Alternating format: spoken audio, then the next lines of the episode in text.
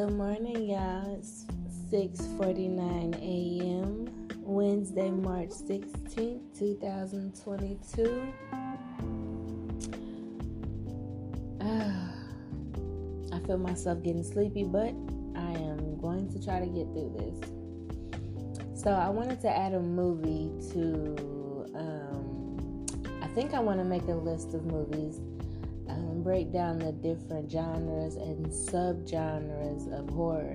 So at the moment, I am watching a movie called The Guest House, and it is on the verge of basically like psychological horror or obsessive horror. And it would go in the same category as the other movie that I recommended, which was May, that I did a short review on which was like basically weird horror or awkward horror. Um, in this movie, The Guest House, this man is renting out his guest home, and this um, this husband that's taking a break from his wife, they're getting into it and they're taking a break. He's going to stay at this guest house, so he's paying this dude rent. So all of a sudden, these two got super buddy buddy, and turns out the um, guy renting out his home is gay. And I, obviously, the dude that's renting from him is definitely not gay because he has a wife and a kid, and he doesn't, you know, he doesn't want to be with anybody else. He wants to work things out with his wife. So the gay dude becomes very obsessive and he's really big and strong and he kind of uses that to his defense and he's kind of he reminds you of a woman that will be in a lifetime flick that will be obsessed over a dude that clearly was not into the chick. It would be one of those type things. So it's kind of weird and awkward, but very dramatic. But in this in this movie, it is a a Gail May. I said a Gail May, a male gaze perspective. So yeah, I would suggest checking out the guest house. I may do a slight, slight, slight review, but so far this movie is pretty good. Actually, the acting may not be the greatest and it kind of reminds me of an indie film or something that was very low budget to be because the acting wasn't super up to par but I do enjoy the storyline of it and it does give you a slight weird feeling from the characters because you don't necessarily know how far they're going to go into being um, I guess off their fucking rocker. So this kind of reminds me of like a throwback lifetime movie back in the early 2000s. So yeah, let me finish the guest house.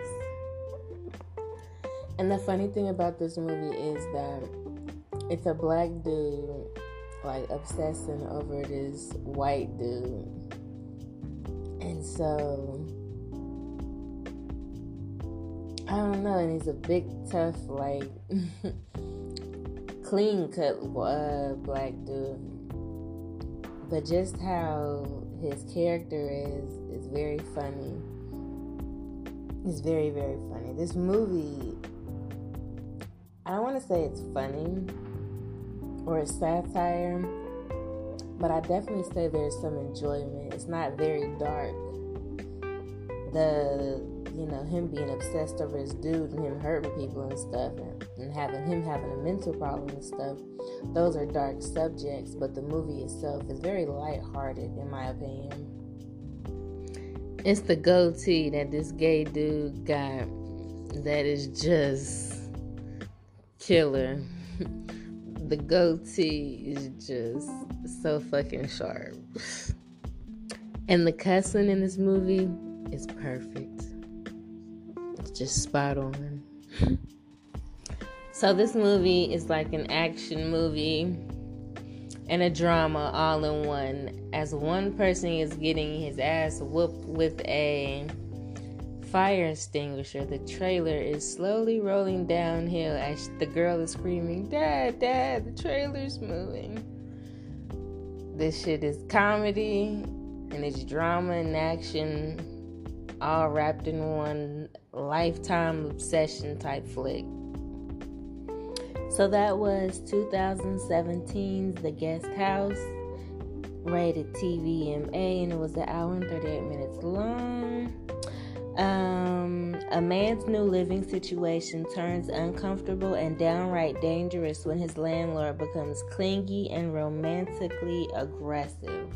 So basically, it ended with um, the daughter stabbing him in the RV, and Max, which was the clingy um, landlord, obsessive, crazy dude. He ended up getting stabbed and then instantly he disappeared from the minivan. Turns out they moved on and it's years later, and Max sends the dude he was obsessing over a love note saying, Yeah, your daughter stabbed me, blah, blah, blah. The sun and sea water it's healing my wounds, blah, blah, blah, blah. I'm off to my next destination. Basically, I'm off to do some more crazy shit with more people in different parts of the world. But best believe I'm going to see you again and hopefully we can get this shit back on track. So it basically ended with a mystery. The obsessor is not dead, he's still out there, and eventually um, they'll have to meet up again because just somehow, some way, he knew where he lived at to send him that note, that letter. So that was one of my random review watches. I would have to rate that a, I would say a three out of five. A three out of five because the acting was kind of goofy and it made me not take it super seriously. But you can tell, they'll tell there was some dramatic influence and some um, creepiness placed on it, but the acting could have been a bit more. Um, it could have been a bit more clear because the acting was so light, it made it seem like it was maybe a comedy sketch or something. But it was an overall decent movie. I would say it's nothing that I would take too serious, but it's something that you can watch probably over and over again because it's kind of goofy. Um, but yeah, The Guest House, three out of five, and that was a random fucking early morning, late night review, and you can find this movie on Tubi and why not? Give it a fucking try. Bye, y'all.